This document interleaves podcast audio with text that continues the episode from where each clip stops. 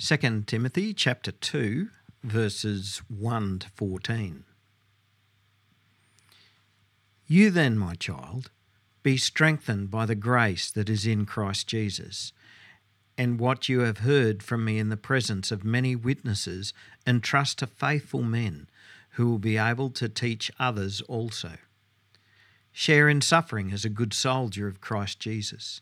No soldier gets entangled in civilian pursuits, since his aim is to please the one who enlisted him. An athlete is not crowned unless he competes according to the rules. It is the hard working farmer who ought to have the first share of the crops. Think over what I say, for the Lord will give you understanding in everything. Remember Jesus Christ, risen from the dead, the offspring of David, as preached in my gospel, for which I am suffering, bound with chains as a criminal. But the word of God is not bound. Therefore, I endure everything for the sake of the elect, that they also may obtain the salvation that is in Christ Jesus with eternal glory. The saying is trustworthy. For if we have died with him, we will also live with him. If we endure, we'll also reign with him. If we deny him, he also will deny us. If we are faithless, he remains faithful, for he cannot deny himself. Remind them of these things and charge them before God not to quarrel about words which does no good, but only ruins the hearers. Right. Well, last week uh, we were talking about the temptation to be ashamed of Jesus. Um, that is to, to, distance ourselves from him and to distance ourselves from his teaching and, and to hide our allegiance to him. And when the world is vocally and, and the world is overwhelmingly opposed to God and opposed to his word, sometimes it's easier for us to say nothing and, and to, it's, it's easier just to stay quiet rather than give our testimony and, and to let it be known that, hey, Jesus is my Lord and, and He's my everything. And today we're going to continue on with this same thought of, of suffering for the gospel. As we said last week, um, not suffering for the gospel is an anomaly. It's not normal. Um, throughout the ages, it has always been normal for Christians to suffer for their faith. And things in our nation now seem to be finally returning to normal, where once again in our culture, uh, Christians are starting to suffer their, for their faith. As, as our nation is becoming increasingly godless, and as the population are becoming more and more anti Jesus and anti God's word, disciples of Jesus are going to suffer more for the gospel. We're going to see this happening. And so today we're having a word on enduring faithfulness. And the way Paul teaches teaches this, it's not really good for, for preachers. Like preachers, we, we've had it drummed into us, you know, a, a good three point sermon, that's the way to go. Um, it's not really good for preachers, this one, because he just comes with a heap of short, sharp life lessons that, that explain and drive home the points that we need to know um, to help us to embody enduring faithfulness. So we're not going to have a three point sermon today. I'm not going to tell you how many there are, um, but there's a lot of them, a lot of points, but they're going to come hard and fast. So, because as disciples of Jesus, it's normal to suffer for the gospel, one, be strengthened by grace that is in Christ Jesus. Yeah. What do we think about when we think about being strengthened? Um, Often, when we're looking for strength, what we're looking for is power, right? Something so that we can have the ability to overthrow our oppressors. But that's not the way of disciples of Jesus. Our Lord is the one who will overthrow the enemy when he returns on the day of the Lord. But until then, we continue to be overcomers. How are we overcomers? By holding on to the faith. And what is this faith? We are strengthened by the grace that we've received. And, and we're strengthened by the grace that we are continue to have in Christ Jesus. Grace. We might call it a lot of things, but it's simply the unmerited favour of God. Um, this is what strengthens us. I didn't deserve it.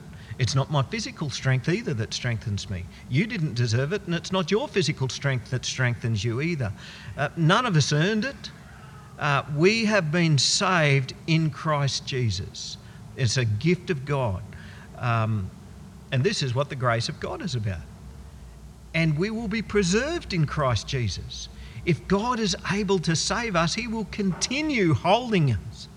Uh, even if we suffer, even if we die for our faith in Jesus, when He returns in all of His glory, He won't be ashamed of us. Um, and we will be there with Him, sharing in His glory. And so we are strengthened by this grace. What a wonderful encouragement that is.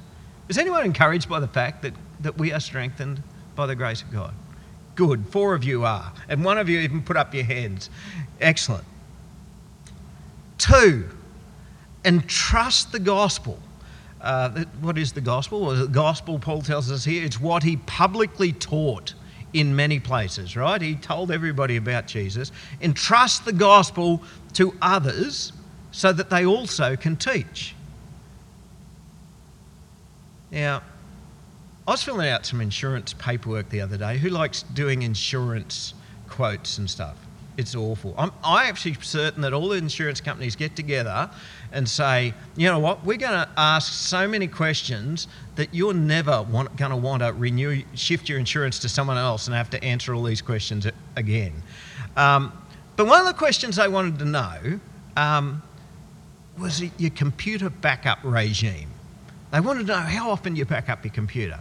And do you keep an off-site copy of your computer backup, right, somewhere else, and, and, and at least weekly? Do you keep that up to date? Now, the reason for this, of course, is in case a catastrophe happens, right? If malware gets onto a person's computer system and locks them out of the system, or if there's a fire and everything gets destroyed, or if a thief breaks in and steals all your computer equipment, will everything be gone forever? Or, um, so you're going to lose all your family photos, even. You're going to lose all of your records. Um, will everything be lost? Or is there another up to date copy somewhere? So, this is called redundancy. If one component fails, there's another component that can carry on right? So military jet fighters have multiple redundancies in every system, right? So if one wire is broken, that jet could crash. She's all over. But there's multiple redundancies. There's probably at least three or four other wires running in different parts of the aircraft that will help it to carry on operating. And, and Paul is telling Timothy here that the Christian church needs redundancy, right? what he's saying is don't be the only person who knows the gospel.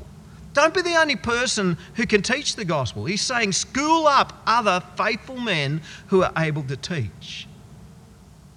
Now, I've told you before my aim, and I'm somewhat failing in this aim, although not completely.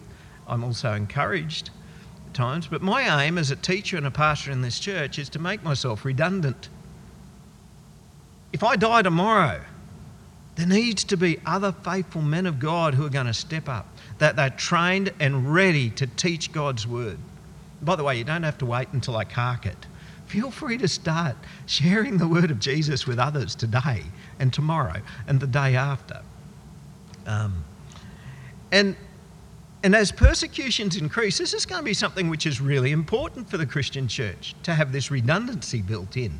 Because as leaders in the church, as the preachers and the teachers are persecuted and imprisoned, there need to be others who can fill the gaps and continue on teaching God's word and preaching God's word out into this world um, and to proclaim the message of grace that we've received. Is there people who will do that? Three. Next, he gives an example. It's an example of faithful endurance of a soldier. And of course, the, the, soldiers that Paul would have been most familiar with, and probably very familiar with, were the Roman legionaries. He was chained to, to them often enough. Now, the legionaries were the foot soldiers, right? So 80 legionaries would form what's called a century, over which a centurion would command. And what made the Roman military such a formidable opponent was their training, their defences, their discipline, and their overall method, their strategy, and the way they went about things. And part of that strategy was the legionaries did it tough, right? They had such strict command over them that they had to do as they were told, and they did it tough. Uh, so sometimes uh, you might find a century of 80 men on a hard march deep into enemy territory. Now, whenever they are in enemy territory, of course, on their march, they'd have to carry all their gear with them and um, everything that they needed to fight with, everything they needed to sleep with, everything they needed um, to eat with, had to carry all of that with them, whether it be raining or whether it be snowing and they'd march hard all day, being pushed on by the commanders. And then, as the sun went down, they'd pull up and make their camp. Now, it's not just a simple matter of rolling out your bed and having a snooze. If you're deep in enemy territory, it doesn't, your day doesn't stop there. And so, one of the things was that they would have to dig deep trenches of fortification around their camp.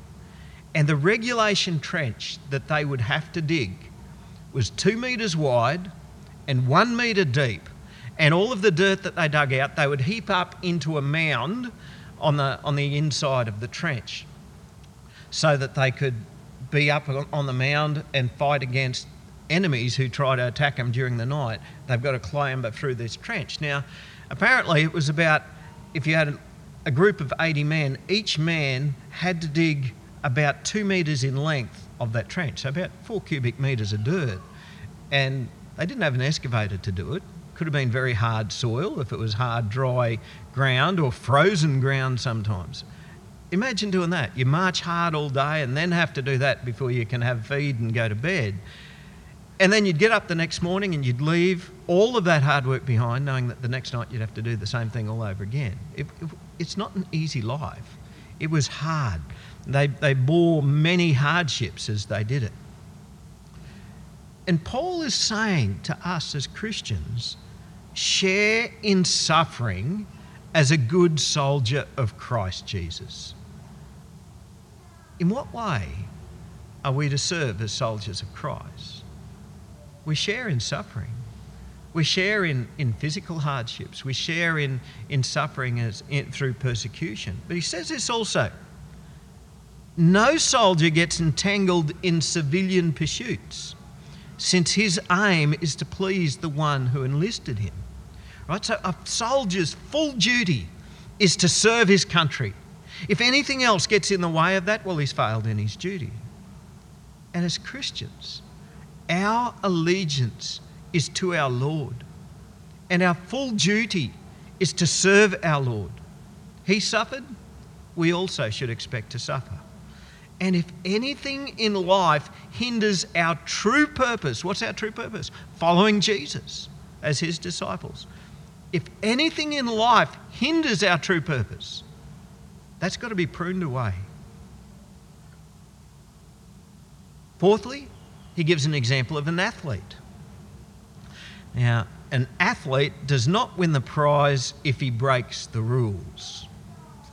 Now, in recent years, there's, there's been some prominent world champions who have been stripped of their prizes because it's been discovered that they were drug cheats for many years.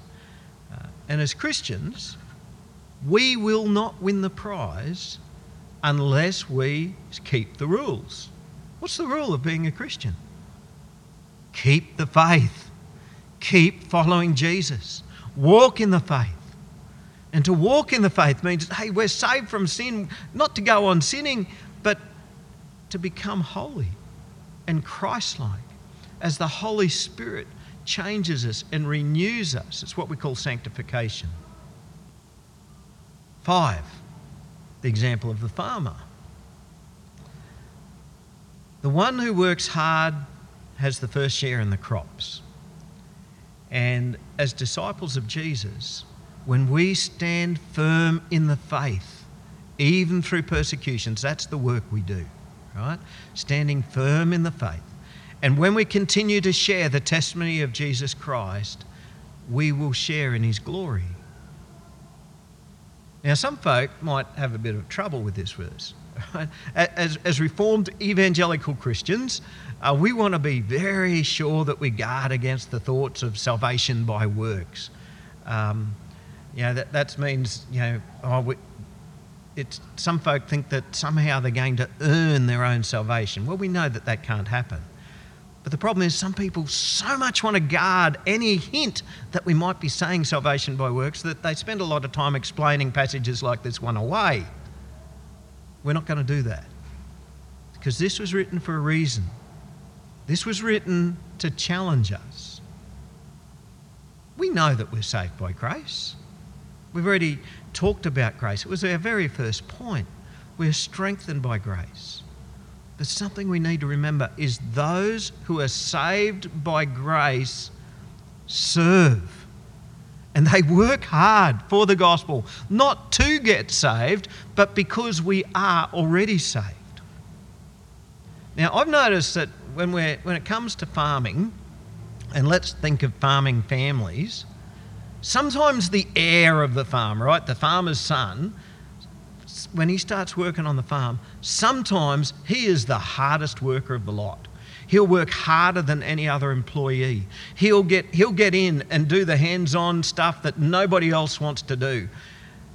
But then other times, you might see another son or another, another heir of the farm, and when they go to work on the farm, well, they're all very privileged. And they sit back and, and they often go away for an extended weekend jaunt um, and just don't get back. And if there's hard jobs to do, a big job, we'll, we'll leave that for the workers and I'll, I'll hop on the air conditioned tractor for a bit. Which one's the true son? Which one's the true son? Is it the one who diligently carries on his father's business? Or is it the freeloader who lives for his own pleasure? And as co heirs of Christ, do we carry on our Father's business of seeking and saving the lost? Or are we freeloaders who live for our own pleasure? Six, Paul says, Think over what I say, for the Lord will give you understanding in everything. In order to stand firm in the faith, we need to know what the faith is. So, when, when we're talking about the faith, it's not just having faith, and we talked about this last week. The faith is what, what we truly, what we believe in. What do we believe about Jesus? What has he done? And to know this, we, we need to be reading our Bibles. Do you regularly study God's Word? Do you regularly read your Bible yourself? And when you do, do you think about what God is teaching you in that? Now, sometimes some of us, we, we might just read a little piece of the Bible and go, oh, that's, that's too hard. I don't get that. I'll, I'll, I'll move on to something else that I do get. Or sometimes we might just read one verse and then go to the devotional book that's going to give us six paragraphs of, of a person's feelings or explanations. How do you read the Bible? I want you to know that if you desire to understand God's Word, you can understand God's Word because the Lord gives us understanding. This is a process that I use when I read the Bible. I reckon the first thing that I need to do, probably because I'm more sinful than you lot, but the first thing I need to do is empty out my own thoughts. Um, I want to empty myself of my own thoughts and my own fleshly cravings that, that want to bump, pump Michael up and, and want to make Michael feel good about himself or whatever. And, and then read God's word from that point. And then think on it and pray about it. And then read it again and think on it and pray about it some more. And then read it again and then think about it and pray about it some more. And you know what happens?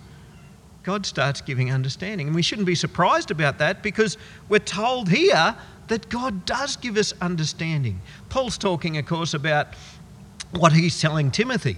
Now, I know there's one spot where somebody says that, you know, the things of Paul, they're really hard to understand. I can't remember where that is. I'd have to look it up Sorry, it, Peter. That's right. Peter says, Yeah, yeah.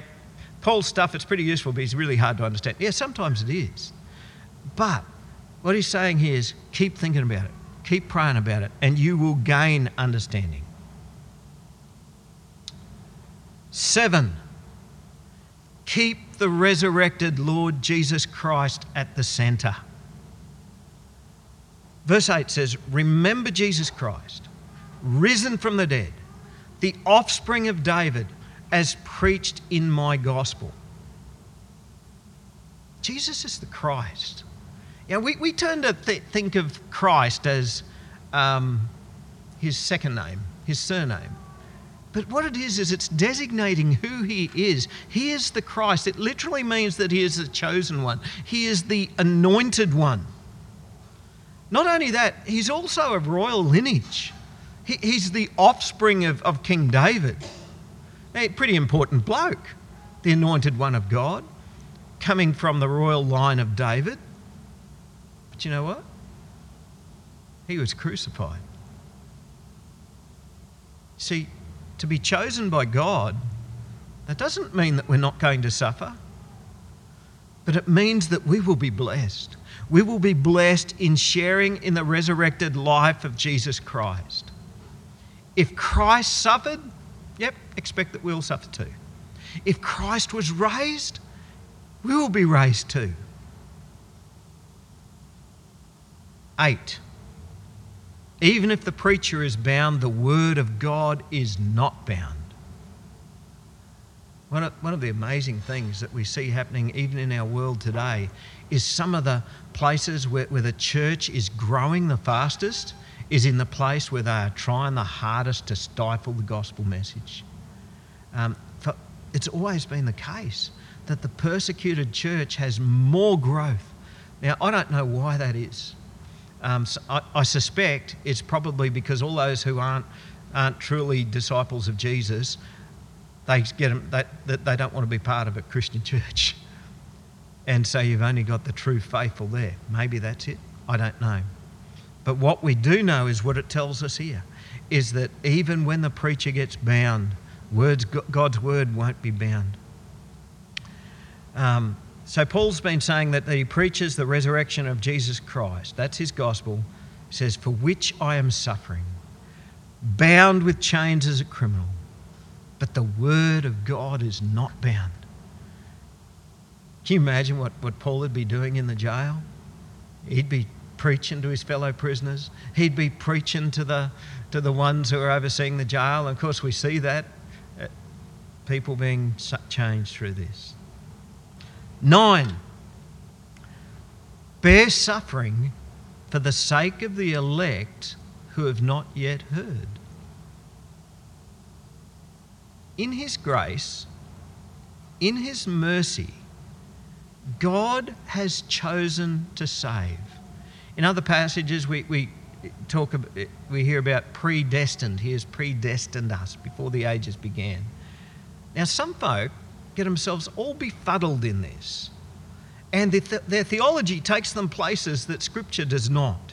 And they come to the conclusion okay, if God is going to save whom He chooses, then I really don't have to do anything about it. What an absolute nonsense. Because the Word of God is not bound, Paul then says, Therefore, I endure everything for the sake of the elect, that they also may obtain the salvation that is in Christ Jesus with eternal glory. What he's saying is because God chooses to save, we endure suffering for the sake of those who are yet to hear. That's why Paul's in prison, because he couldn't stay silent. It would have been very easy for him to say, uh, like people would have been saying to Paul, oh, you don't, you don't really need to be going on about this. If you just quieten it down a bit and, and stop telling, and stop stirring up so much trouble, it's going to be a lot safer for you. But he couldn't do that. That's why he's in prison because he couldn't stay silent. It's not those who are scared into silence who are going to help those who are not yet saved. It's those who endure for the sake of Christ and for the sake of those who have not yet heard. We keep on testifying for Jesus. 10. Death in Christ equals life in Christ. Now, Paul says, here's a trustworthy saying. Yeah. Whenever he says trustworthy saying, he's saying, right, you can hang your hat on this, right? Um, some people wonder, what, what's the Bush disciples symbol about? Why have we got a hat hanging on the cross? Well, you know, the old saying, you can hang your hat on this, right? You can trust in this. This is, this is, this is everything that, that we depend upon, the cross of Christ. Right? Now, so Paul says, here's a trustworthy saying. If we've died with him, we will also live with him. You can hang your hat on that. You can trust in this. But what does that mean? What does it mean to die with Christ? Now, some commentators say it's talking about martyrdom, right? So if we're killed because of our faith in Jesus, that's okay, because we'll be raised to eternal life with him. Other commentators like to think about the theology of baptism. So in baptism, the old man is killed, dead, buried. I hope you understand that. Like when you become a Christian, you're not the same person anymore. Some folk have the impression that becoming a Christian means we just add a bit of Jesus to our life. It's nothing of the sort. Our old life is put to death and we're raised anew in Christ. And we become alive in Christ. So, what's he talking about? Martyrdom or baptism? Well, it's both, of course. It's both. I've already died. I have already laid my life down. How can I take it back again? How can I take my old life back up again? And so when we suffer for the gospel, this isn't a new thing. This is something that, that we decided when we gave our lives to Jesus. Remember, Jesus said to his disciples, uh, not just his disciples, he said it to the crowds whoever's going to come after me has to be prepared to take up his cross to follow me. Right? This is a condition of becoming a disciple of Jesus. We already lay our life down, we've already given up our life. And we live it for him and we die it for him. Not diet, as in die our lives for him. 11. If we endure with Christ, we will reign with Christ. Now, the non offensive version of the gospel that's pretty popular today, um, the non costing prosperity gospel, it, it, it's that gospel that is so appealing to the selfish human nature it might talk a lot about reigning, but it doesn't talk much about enduring.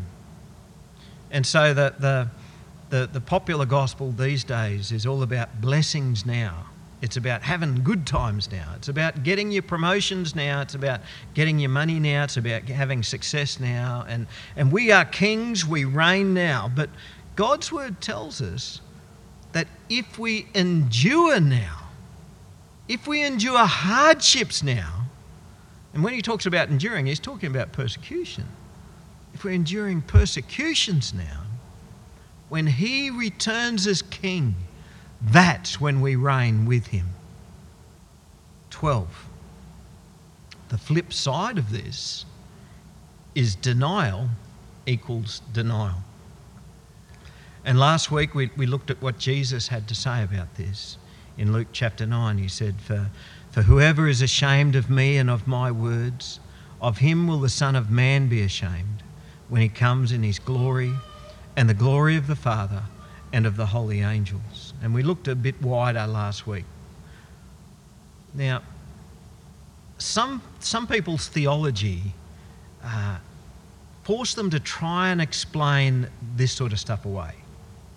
Uh, there, there's a belief which is known as once saved, always saved, uh, that says no matter, no matter what, once you've become a Christian, um, you can never turn your back on Jesus again. You can never lose your salvation. Now, anyone who believes in once saved, always saved is going to have a lot of trouble with what this verse is saying. It says, if we deny him, he also will deny us. Now, that's pretty clear and you have to do some pretty big hermeneutical gymnastics to try and fit that the idea of once saved, always saved. Um, and we're not going to do that. So we come to verse, sorry, point 13. And of these three statements that we've just had, um, the faithfulness of God means this is sure. Right? So, so what are these three, three points? If we've died with Him, we will also live with Him. You can be sure of that. You can be sure of the faithfulness of God. If we endure, we'll also reign with Him. You can be sure of that. You can be sure of the faithfulness of God. He's true to His word. And if we deny Him, He also will deny us. And you can be sure of that. You can be sure of the faithfulness of God and sure of His word. Verse 13, 13 If we are faithless, He remains faithful, for He cannot deny Himself. Right, so we're being told here that God remains faithful. That means that God is true to His word. If we've died with Him, we will also live with Him. Do you believe that? Yeah. If we endure, we will also reign with Him. Do you believe that? Yeah. If we deny Him, He will also deny us. Do you believe that? And some people go, no. Yeah. God is true to His word. See, if I was to accept the teaching of men that, that once saved, always saved, so that you, you can never be lost again, that, that's really to fall into a self confidence trap, just like what Israel did. When, when God said to Israel through, through his prophets, turn away from worshipping idols and start living justly. And if you don't, I'm going to bring upon you all of the curses that I promised I would. But essentially, Israel said, Nah, we're the chosen people of God. We have a covenant with God. He'll never do that. But they're missing the point. The part of the covenant was if you remain faithful and if you live justly, you will be blessed and you will continue to live in this land that I've given you. But if you don't, then you will be cursed and I will drive you out of this land that I've given to you. That was the covenant of God. And so they broke the covenant, but God kept his covenant. And that's why they're driven out. And we see it again when Jesus was speaking with the Pharisees. They too were very confident as their position as the children of Abraham. And to be the children of Abraham, they're the children of the covenant, you see. But Jesus said, Abraham, he's not your father. Your father's the devil, the father of lies. See, they had broken the covenant. And biblically, it's clear that the new covenant in Christ Jesus works in a similar way. We are saved by the blood of Jesus. This is the graciousness of God. But we also have a part to play in the covenant, just as the people of Israel had a part to play in the covenant. What is that? What's our part to play in the covenant? To believe in the Lord Jesus Christ.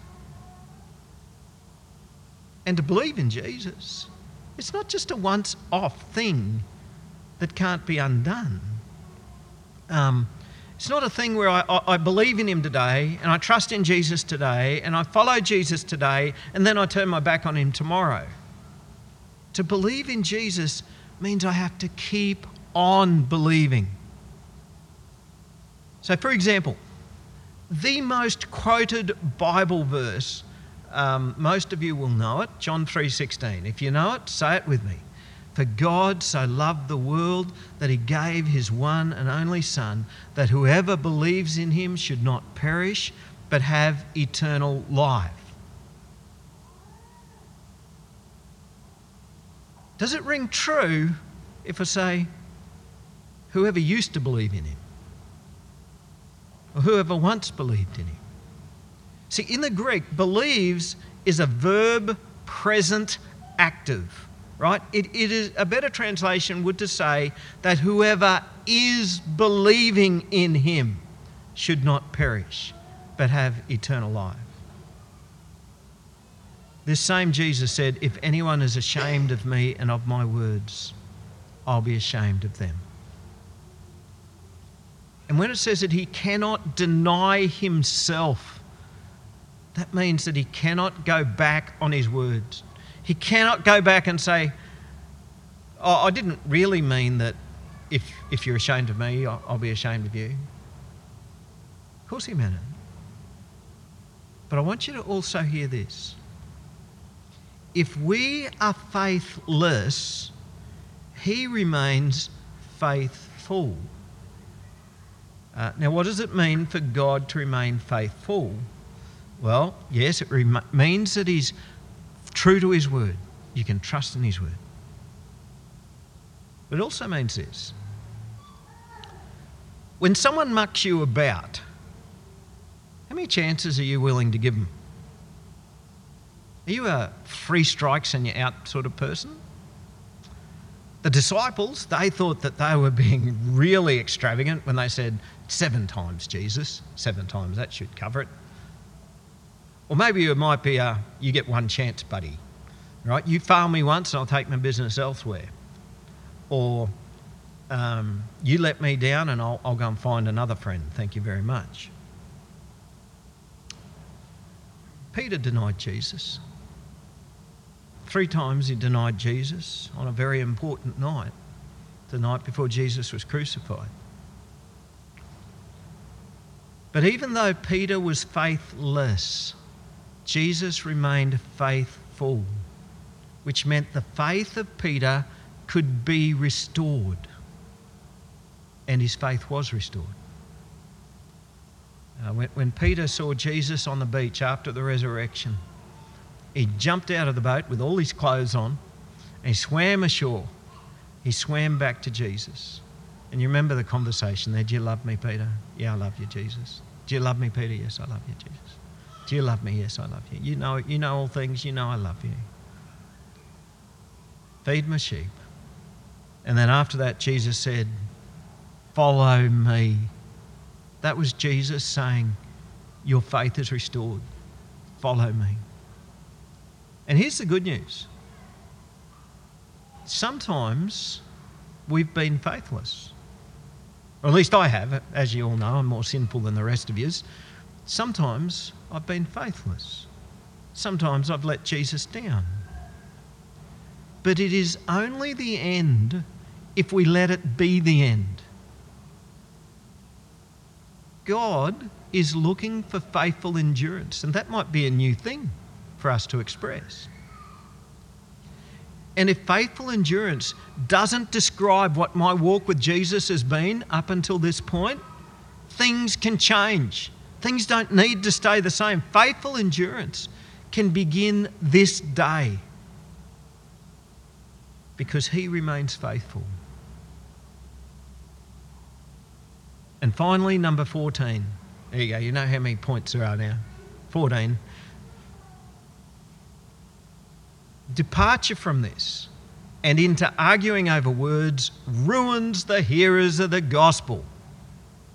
Verse 14 says, Remind them of these things. What things? All of the stuff that he's just been talking to us about, the blessings of faithful endurance, and basically the tools that he's given us to, to, to live out faithful endurance.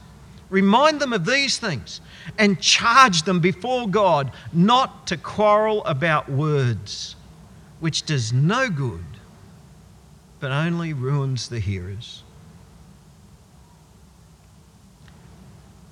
Whenever a person's theology, what's, what's theology? Know, some folk, they, they hate the word theology. They think, oh, it's what all those academics go on about. No, theology is the study of God. It's what we believe about God, right? So we're doing theology now. Every time you read the Bible, you're doing theology. Every time you look at God's creation, you go, wow, isn't it amazing what God has done? You're doing theology. But whenever a person's theology, whenever what they believe about God forces them to shape and mold what the scriptures are saying so that it will fit their theology, that's a disaster. It's literally a catastrophe. Uh, the Greek word here for, ru- for, for ruin is catastrophe. It means total ruin. It's a total upending. It's pretty much the same word that describes what Jesus did to the tables of the money changers. He overturned them. And to quarrel about words, that just destroys the people of God. To quarrel about words as, as opposed to accepting what the Word of God says totally upsets the apple cart. So let's never argue about words. And let's never try to shape the scriptures to fit what we believe about God. It's supposed to be the other way around. The scriptures, in all of their beauty and in all of their truth, are supposed to shape what we believe about God. And in this case, the scriptures have taught us how to live in a world where Christians are not very popular. They're teaching us how to live in a world where Christians can and will be persecuted. And we do this with enduring faithfulness. Let's pray. Lord, we want to thank you that even when we have been faithless, you remain faithful. It's rather confronting that you are true to your word, that, that if we deny you, you will deny us, but it is also a great comfort that you are true to your word. That when we endure, we shall reign, and that if we die with you, we will live. But Lord, we know there have been times when we have not endured and we've not been faithful. Lord, forgive us. But Lord, with this forgiveness, we don't want you to just take that away and leave us the same. We ask that you would renew us and change us by your Holy Spirit, and that in your grace that you would strengthen us, and that you would strengthen our faith, and you would strengthen our love, and you would strengthen our, our hopeful expectation of your return. As we pledge to follow you, Lord, prepare us for enduring faithfulness. No matter how slack we've been in the past, give us this enduring faithfulness from now on, we pray, to your glory. Amen.